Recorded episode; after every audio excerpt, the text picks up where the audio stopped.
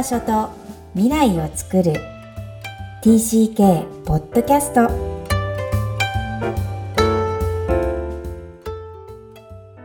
皆さんこんにちは。TCK ホームインタビューの時間です。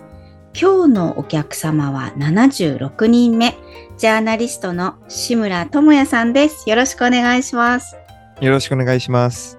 はい。この番組、幼少期、児童期、思春期に海外で過ごされたお客様をお招きして、ご自身の TCK ストーリーを語っていただいております。えー、では、ともやさん、簡単にプロフィール、自己紹介お願いいたします。はい。えー、僕はですね、えー日本、えー、1982年生まれで、それで、えー、アメリカで生まれたんですけど、うん、すぐに日本に帰って、えー、9ヶ月で日本に帰ったんで、その時のことは何も覚えてないんですけど、そっから、えー、ずっと、えー、日本の、日本で育ち、あ東京、えー、神奈川県の相模原市というところで過ごして、はい。それで父の転勤で、小学校4年と5年生の時を、アメリカの東海岸にあるワシントン DC の近くにある、えー、町で、えー、過ごしました。そこで現地校に通って、それで父の転勤が終わった、終わるとともに、また相模原市に戻って、そこから日本の、えー、中、公立中学校に行って、そして、えー、日本の高校、大学と行って、アメリカで、えー、アメリカの大学院にその後留学します。うん、そして、アメリカの大学院が終わった後、アメリカの現地新聞社で、えー、10年間働きました。えーまあ、日本の逆、日本で言うと多分、えー、アメリカ、えー、日本の北海道新聞でアメリカ人の人が来て、アメリカ人の人が日本語で取材して日本語で記事を書く、その逆バージョンだっていうふうに多分考えてもらえるといいと思うんですけど、はい、そういう仕事を。そうか、はい、結構特質、なんか得意的ですね。そうやって考えればね。そうですね。あの、アメリカ人が、はい、あの、北海道新聞で、えー、日本語で書いてるってことですよね。そうですね。そして日本人に日本のことを教えてる、教えてるじゃなくて伝えてるみたいな感じなんですよね。はい。それでそれを10年間した後、えー、えー、と、独立して、そして今は、いろんなことやってるんですけど、日本のメディアとアメリカのメディア両方に今記事を書いて、えー、そして、まあ、記事を書くのに加えて、あとは、えー、メディアに、例えばテレビとか、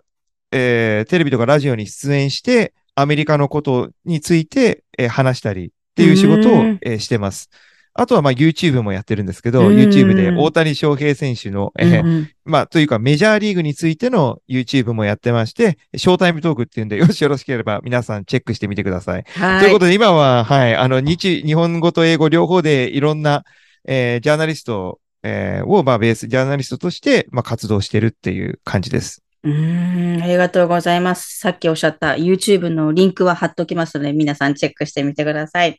えー、では、ともやさんの TCK ストーリー、こう新聞記者になるまでのストーリーがあると思うんですが、えー、普通に、あ、だから、アメリカ生まれなんですよね。だから、そうなんです。はい。ちゃんと計算すると2回幼少期、あ、児童期に行っている帰国生になります。えー、実際日本ではどんな性格の少年でしたか？日本では、まあ、スポーツ好きで、結構多分目立ちたがり屋だったと思うんですけど、目立ちたがり屋で、まあ、スポーツ好き目立ちたがり屋の、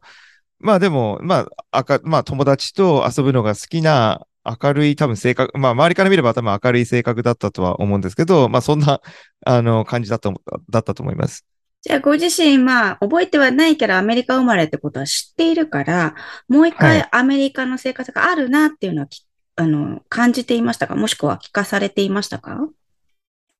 あの、父親から、あの、お前はアメリカ人でもあるんだよっていうことは 言われてたんですけど、でも別にそれは、ああ、そうなんだって言って、それで英語を勉強させようといろんな教材とか買ってくるんですけど、やっぱり日本にいると、別にやる気にもならずに、あの、早見優の、その時、早見優のなんか English なんとかみたいなのを見せられてたんですけど、全く英語できるようにならず、うんうん、はい、全くまあモチベーションないんで、そして、うん、まあそしたら急に父が転勤が決まってアメリカ行きが決まったっていう感じです。ああ、じゃあ急になんだ。そんなこう、行くよ行くよっていう感じの家庭の雰囲気とかではなく、もう急に。全く違いますね。ええー、なるほど。じゃあ聞かされた時はどう思いましたか？小学生なんで、あんまりこう多分理解してなかったと思うんですよね。あんまりことの重大性というか、あ、アメリカに行けるんだ、あ、かっこいいじゃんってぐらいの多分、あの、感じだったと思うんですけど、うんうん、あの、まあ、アメリカってな、ね、なんとなく響きもいいですし、それで、ああ、じゃあ行けるんだって、別に多分それは、あの、アメリカの、小さい頃にアメリカで生まれたとか関係なく、単にアメリカで、まあ、楽しそうだなと思ったあ記憶がありますね。うん。じゃあ結構性格も積極的なわんぱくの子がアメリカ行きました。実際にはどうでしたか？一番最初がやっぱり一番辛いですよね。英語がやっぱり喋れないですし、うん、まあそれが一番辛いんですけど、あの、小学校に入った時に、本当一番最初に、こう、父親か母親に確か学校に連れてかれて、ほいで先生が、はい、こっち行きなさいよみたいなことを多分英語で言ってくれて、その後、その後ついていくんですけど、とてつもなくこう、寂しいんですよ。もう、あの、とてつもなくなんかこう、悲しく、あの、あの、なんていうんですか、こう、とてつもなく、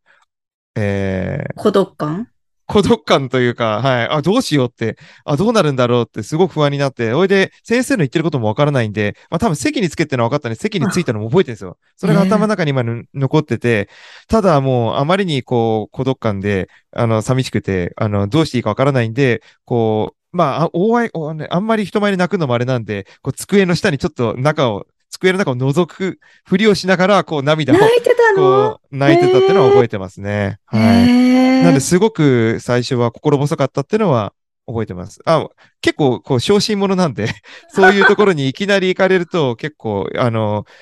あの、結構困る、うん、結構、うん、困っちゃうタイプなんですよね。そう、もう学校も行きたくない最初だったと思うんですが、どのぐらい経って、どんなことがあって慣れていくんですか？最初、あの、実は二つ学校に行って、最初に行ってた学校では、日本人の子が周りにいたんですよ。なんで、日本語喋れるあの子がいてくれたんで、あの、まあ、遊び相手には困らなかったんですけど、逆にその分、こう、周りのアメリカ人は、あ、あいつはにあ日本人とばっかりつるんで、しかも日本語しゃべってると。っていうふうに多分見られてたんで、そこでちょっと省かれるというか、うん、まあ、いじめっていうほどでもないですけど、ちょっとした嫌がらせをさされたり、ボールをこう、あの、仲間に、あの、ボール遊びの仲間に入れてくれなかったり、なんか、あの、うん、いろんなところで、まあ、小さな、この、チクチク。うん、チクチクいろいろやられて、おいでなんか、ああ、なんかやだなって、つまんないなって、まあ、つまんないというか、ちょっと悲しくなったんですよ、やっぱり自分が。うん、うんうんなんかこう、入れてないと輪の中、友達の輪の中に入れてないなって思って、こう、確か親にも相談したぐらいだったんですよね。えー、あちょっとさ、嫌な、ちょっと嫌なんだけど、みたいなことを言ったら、うんうん、偶然そこで父が新しい家に引っ越さないあ、家族が新しい家に引っ越さなきゃいけないことになって、あの、近所だったんですけど、ただ、あの、学校がそれで変わったんですよ。そして、新規一転して新しい学校に行ったら、今度は日本人の子がいない学校でほとんどいなかったので、あの、英語を喋らざるを得ないと。しかもそこで、僕あの、スポーツを、まあ、やってたんで、野球をやってて、そしたら、偶然同じクラスにリトルリーグで一緒のチームだった子がいて、この、当時トムって呼ばれてたんですけど、トムは、あの、野球、スポーツがすごいんだぞって、こう言ってピッチャーやってたんで、あの、なんかそういうことをクラスのみんなに言ってくれたんですよ。そしたら、あ、そうなんだって言って、ほいで結構、あの、バスケットボールとかもそれなりにできたんで、ほ、はいで地域クラスの中で、あ、トムはスポーツができるあの、少年なんだって言って、おいで、まあ、一目置かれるようになって、そこからこうなんか、あの、だやっぱ男の子シンプルなんで、はい、友達が増えてった。どんどんどんどん増えてって。おいで、はい。本当になんかこう、まあ、クラスのね、輪の中心に、に、こう、徐々にこうなっていったというか、それがすごく自分の中で自信になったっていうのは覚えてます。うん。やっぱりこの年代、小学校4、5、6は、えー、男の子はバスケットボールをアメリカでできた方が得なんですかね？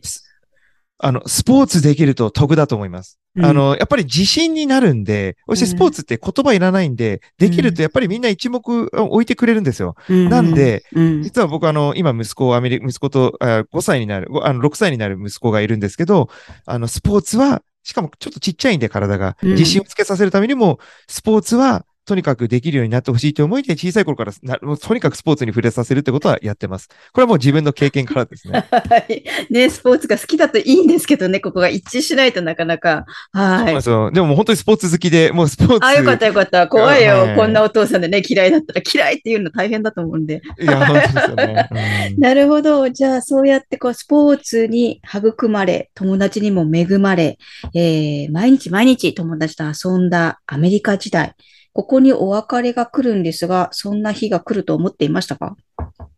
えっと、最初から確か2年間ぐらいだってのだっていうのは多分決まってたんで、ただ帰るときは本当に嫌でしたね。うん、もうアメリカの、やっぱり、あの、なんていうんですか、アメリカのこの自由さというか、もうスポーツも、あの、いろんなスポーツができますし、友達とも、こう、なんか、本当に友達もいい人が多くて、それで、あのーバースデーパーティーなんかも結構盛大にやったり、うん、あの近くでこう大きい公園があったり、うん、あ、なんかすごく楽しいなって、もう本当に楽しい思い出しか最後はなかったんで、それで最後お別れ会をやってくれて、僕のために。いや、本当になんかもう帰りたくないなっていう思いでしたね、最後は。そんな素敵な2年間が、もともといた相模原に戻られるんですね。はい、同じ小学校に戻りました。じゃあ、いた古巣に戻るんですが、その時はどんな印象でしょう？あの、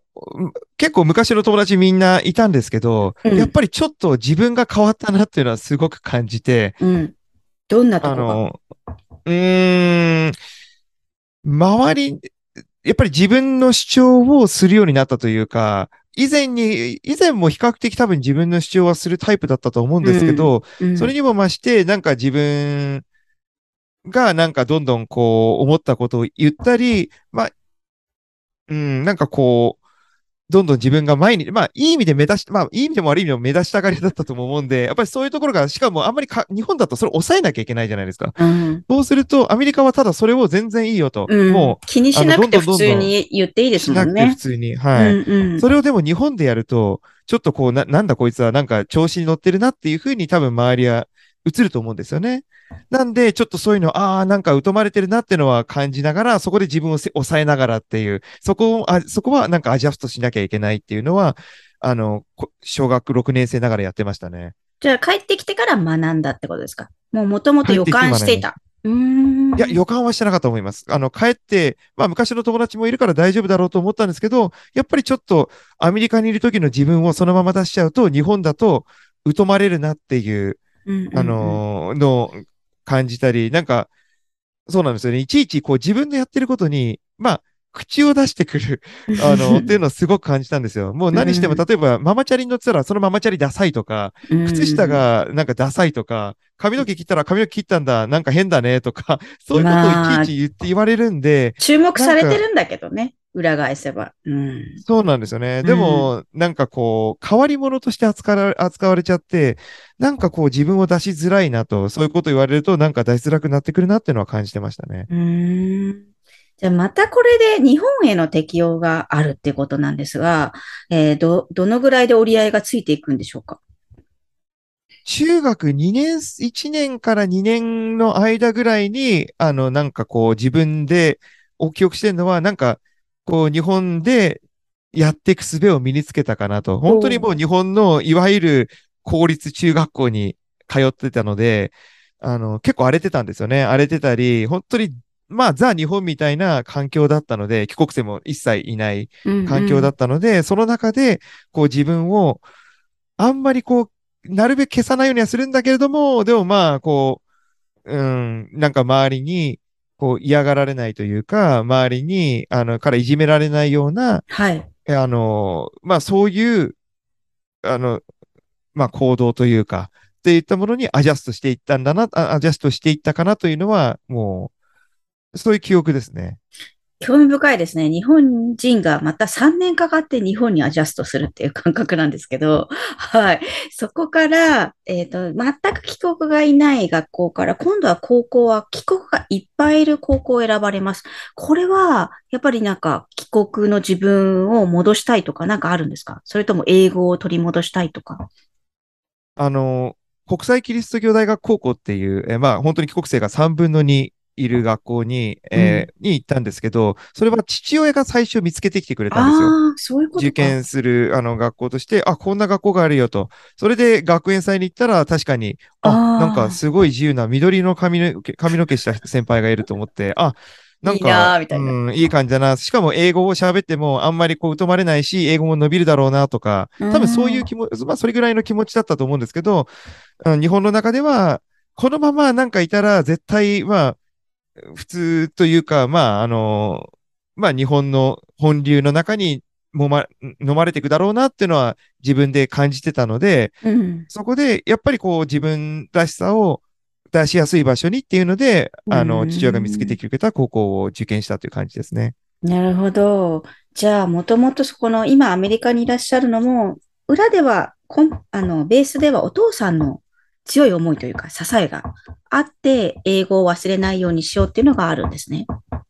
はい。父親がもうアメリカが大好きで、アメリカも父も駐在の時に2年間、あんまり日本人とつるまずにアメリカ人のこの社会の中にいて、会社にいて、会社も全員アメリカ人だったらしいんで、そそこで、もうそこで受けたアメリカ人からの待遇というのが本当に良かったらしくて、もうアメリカ人は素晴らしいっていうのを、あの、永遠と僕に、あの、まあ、子供たちに家族の中で言ってたんで、そこで、えー、まあ僕も多分、あの、無意識のうちに影響を受けて、ちょっとそういう考えに染まったんだとは思いますね。アメリカに対するやっぱり思い入れっていうのはあったんだと思います。うん。もともとね、この小学校の2年間が素晴らしく自分にとって、あの、楽しい時期だったので、絶対的にアメリカ好きだっていうのはすごく理解できるんですけど、それでもまたアメリカに行きたいっていう衝動が、あの、出てきたのは大学院なんですよね。はい。そうですね。そそのあたりの思いを教えていただけますか？はい。あの、大学も、あの、国際キリスト教大学にそのまま進学したんですけど、そこで交換留学制度っていうのがあって、1年間、うんうん、はい、アメリカに行ってたんですね。で、アメリカの大学に1年間行って、そしたらそこでやっぱりこう、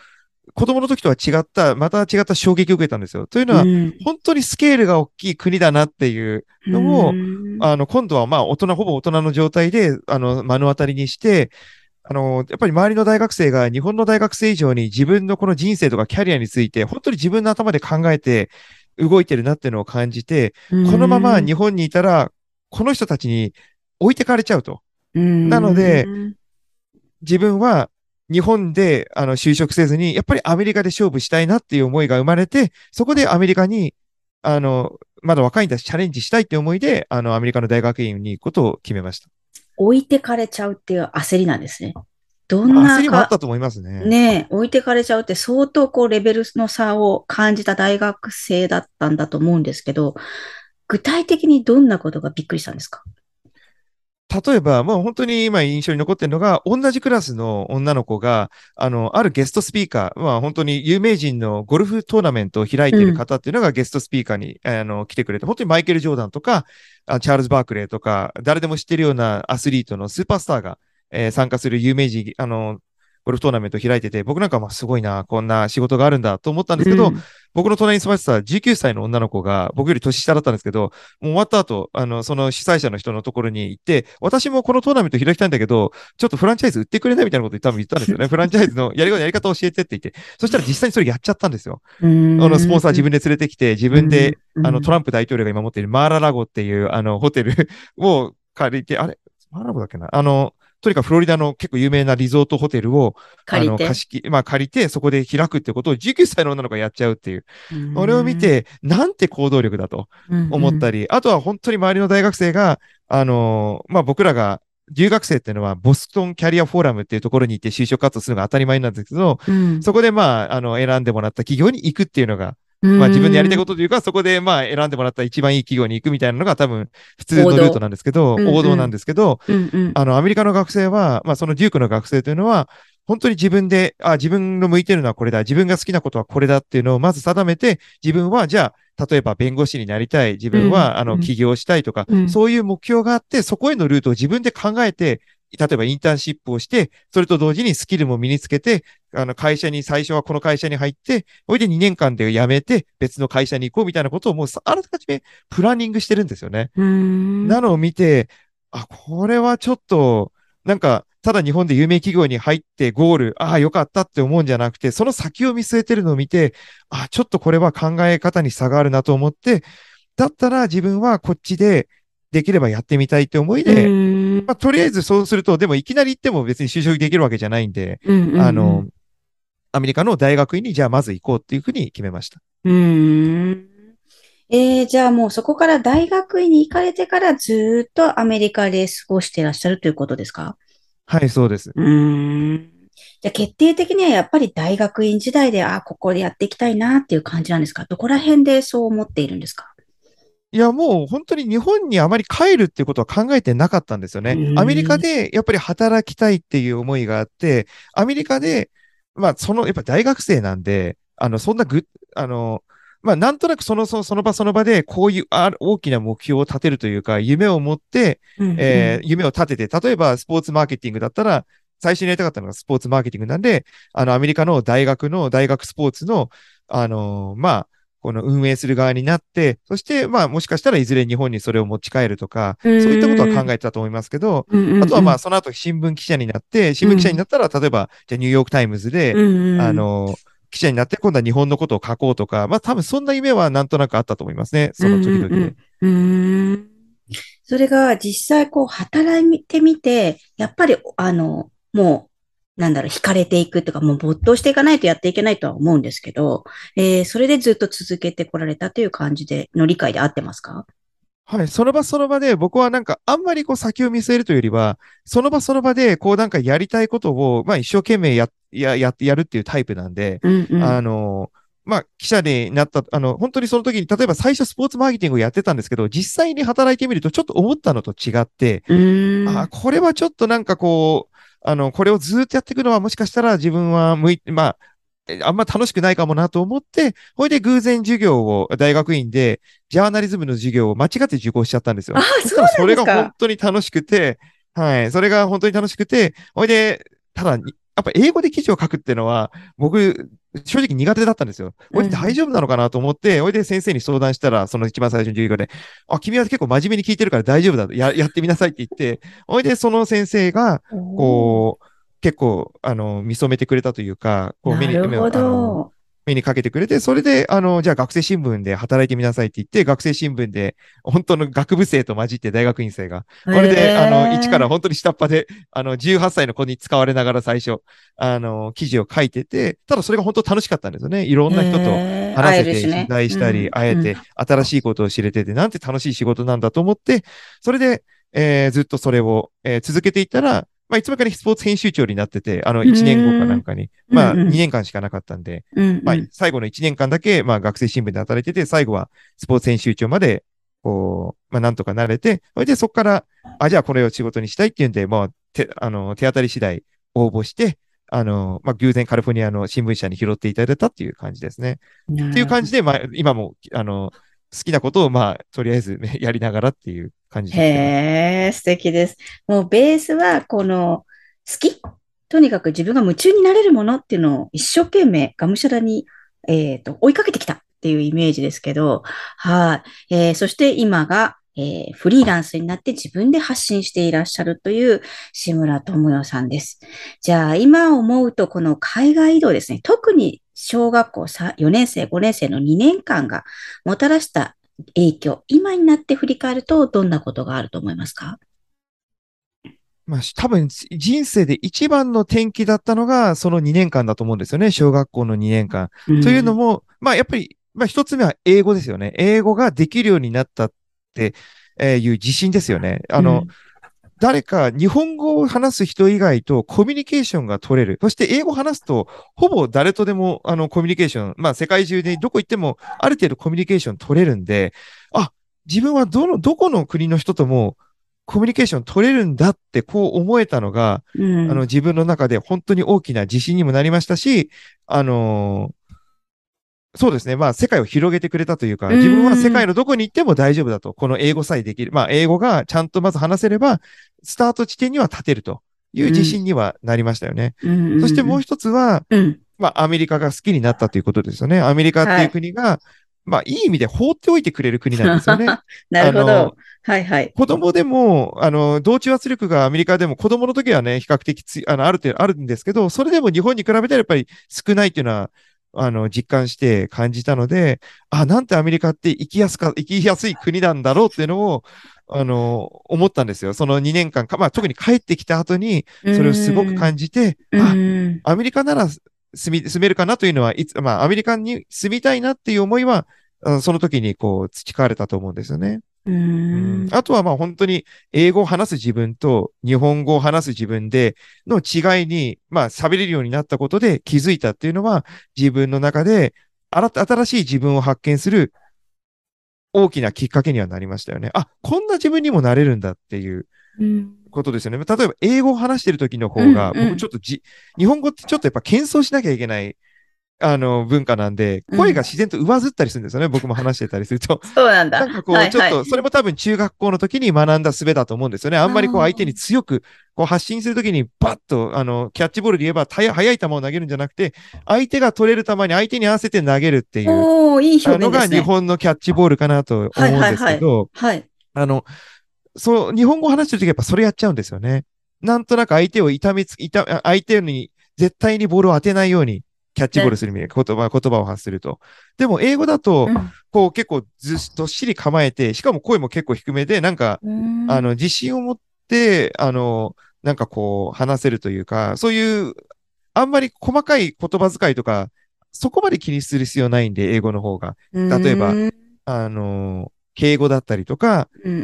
あの、敬語だったり、あとは遠曲表現ですよね。まあもちろんアメリカでもちゃんとしたそういう相手を傷つけないコミュニケーションすごく、むしろ日本以上にすごく大事にするんですけど、ただ自分の意見を主張することは、あの、全然、あの、疎まれることでも何でもないので、そこは、あの、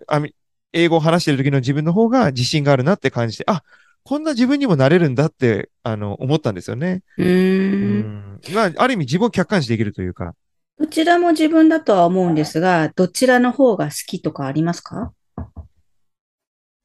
まあ、正直、やっぱり、うーん、これはあまり、あの、うん、まあ、ケースバイ、もちろん日本でも本当に、あの、日本人の方でも、まあ、友達も本当に日本の、あの、友達とか多いんで、あの、そういう時は本当に、あの、コミュニケーションしやすい人たくさんいるんですけど、ただ、平均、平均というか、こう、一般的に言うと、アメリカ人との方がコミュニケーションが取りやすいなって思うんですよね。それは英語なのか、英語というか、まあ、コミュニケーションのスタイルなのか、僕には合うっていう感じですね。はい、そういう人が多いなっていうのがあって、僕は今でもアメリカに住んでますね。ああ、なるほど。いや、実はその質問は今後ね、その自分の年、年齢を重ねていくと変わっていくのか、こう、アイデンティティに関わる言語って問題なので、どうなっていくのかなっていうのがすごい興味深いなと思って質問したんですけど、今のとそこが変わって変化したってことはありますか？大体まあ、英語の自分の方が楽っていうふうに聞こえるんですけど。うん、そうですね。まあ、英語の自分が、それは英語の、英語なのか、やっぱコミュニケーションスタイルの違いなのかちょっとわかんないですけど、ただやっぱり英語で、あの、英語だけを使って本当に10年間、まあ8年間ぐらいか、ね。仕事して生活してルーメイトもいてっていうのをして、すごく楽だったんですよね。なるほど。それで、なんかこう、うん、あの、こう、なんか、自分が恥ずかしい、あなんか、本当にそのままストレートな思いを伝えても、なんかいじられることがなかったりとか、そう、アメリカ人は結構ちゃんと受け止めてくれて、ああ、いいこと言うねとか言ってくれるんですよ。結構恥ずか日本で言えば、なんでそんな、ね、お別れのスピーチとか言っても、なんかみんな職場を去るときにお別れのスピーチ言ったら、泣いてくれるんですよ、アメリカ人の職場の人が。まあ、その職場良かったのかもしれないですけど、ただなんか茶化すようなことはなく、はい、なんかストレートなんですよね。ストレートなんですよね。うんうん、そういうのは僕は好きだなと思って。わかりました、はい、意外とね、いじられるのが嫌いな少年時代からあるみたいですけども。はい。えー、そんなともやさんにも最後の質問をさせてください。Where's your home? Mm, right now, mm. it's the United States. Mm. It's California, Orange County, where I live. But I there's a place in my heart for Japan. Oh, really? As a place where I grew up, mm-hmm. and I always feel like it's home when I stay there for, you know, it's like few weeks or a month. You know, I stayed there for a month last month. You know, in July, but it's I always feel at home when I'm there and when I'm talking to my friends and family. Um, it's so there's always a special heart for Japan. That's mm. all I can mm-hmm. say. And mm. uh, you know, in the future, it's possible that you know after my son's you know he when he leaves home mm-hmm. and it's when it becomes me and my wife, it's possible that I'm gonna we're gonna move to Japan and decide really? to yeah spend our retirement life there. Um, maybe give back to the community there and um, yeah so yeah it's hard to say i do mm. like i do like my life here in the us mm. but also japan is will always be my home so oh, thank you so much すごい素敵です今はオレンジカウンティにいるからアメリカにホームがあるけども心は、えー、絶えずいつも日本があると。で、特に日本にいらっしゃるときには、すごくよく感じて、将来はひょっとしたら日本に来るかもしれないっていうことであってますか？はい、そうですね。はい。はいなんかね、英語の方がハートフルだ。私が勝手に思ったのが。そうそう感情語がすごいこう聞こえてくる感じがします。私は英語は得意じゃないんですけど、すごいなんか感情が乗るんですね、友也さん。やっぱり言語って面白いですね。うん、そうですね。やっぱ英語の方が乗りやすいというか、まあ、うん、感情、エモーショナルな人だったんだって思っちゃいました。日本語だとそうそう、日本語だとそう思ってなかったです。どうしても、あの、カウンセリングというのは、感情を聞く、あの、なんだろう、あの、あの、なんだろう。えっ、ー、と、仕事なので、感情語がどれだけ入る人なのかっていうのがどうしても、あの、無意識に聞いてしまうんで、そんな、友也さんがとてもハートフルな人だなと思いました。はい。ぜひ、えー、日本の今も TCK ですね、アドバイスがあればお願いしたいんですが、やはり、えー、40年前、30年前と変わらない、未だにこう連れられて、また日本に、えー、帰ってくるっていうのが駐在員の生活が続いています。今は年間何万人と帰ってくる世の中になっているんですが、こうやって、ともやさんみたいに、えー、もちろんどこかアメリカに行けとか、海外に住めってことではないんですが、自分の道を決めるのにすごく、やっぱりアダプテーションもしなきゃいけなかったり、言語を学ばなきゃいけなかったり、時間がないんですよね、TCK って。えー、そんな若い世代のために何かアドバイスがあったら一言お願いします。あの、本当に海外で過ごした経験ってとてつもなく財産になると思うんですよ。そしてなるべくそれを日本に帰ってもその、あの、そこで得た、あの、経験だったり、この得た自分らしさっていうのを絶対に僕は失っちゃいけないと思うんですよ。やっぱ日本、日本の社会にいるとそれを削ろうとしてくるんですよね。やっぱ削らなきゃいけなくなってくるんですよ。ただ、それの、それを、こう、なるべくしなくていい環境に身を置くっていうのはすごく大事かなと思います。うん、そうすると、やっぱり自分らしさを保ちやすくなるんで、日本にもそういう場所ってたくさんあると思うんですよね。うんうん、ただ、それをなかなかこう、情報がなくて見つけられなかったりっていうのがあるんで、そういった時に、こう、この TCK、あの、さんだったり、こう、いろいろなんか力になってくれそうなところに行って、こう自分らしさを出しても大丈夫な場所をこう提供してくれたり、そういった場所を紹介してくれる。あの、学校だ、例えば学校だったり、あの、に、あの、進むとか、帰国子女がいいところに進むだったり、あの、インターナショナルスクールに行くとかでもいいですけど、やっぱそういった、あの、環境を見つけてほしいなっていうふうに、そこが鍵になるかなというふうに思いますね。うん。わかりました。ありがとうございます。えー、現在は、アメリカでジャーナリストをされている、えー、志村智也さんの TCK ストーリー、そしてアドバイスをいただきました。本当に今日はありがとうございました。ありがとうございました。ジャーナリストの志村智也さんのお話でした。この TCK ホームインタビューでは初めてのジャーナリストのお客様だったと思います。えー、とても表現したい、伝えたいって思いが、え、全身から溢れ出るような智也さんでしたが、え、日本語を使っていない自分をもったいない、えさらに日本語で、え、それを伝えて表現したいというところから、今も YouTube やその他日本のメディアに発信されています。ぜひ皆さんチェックしていただいて、ともやさんの情報に、え、敏感にキャッチしていただければと思います。この番組ではお悩みや質問を受け付けています。また、TCK ホームインタビューに出演いただける皆様を心からお待ちしています。詳細は育ちネット多文化で検索してホームページからアクセスください。さらに、ポッドキャストを確実にお届けするために、購読ボタンを押して登録をお願いいたします。今日も TCK の気持ちにありがとう。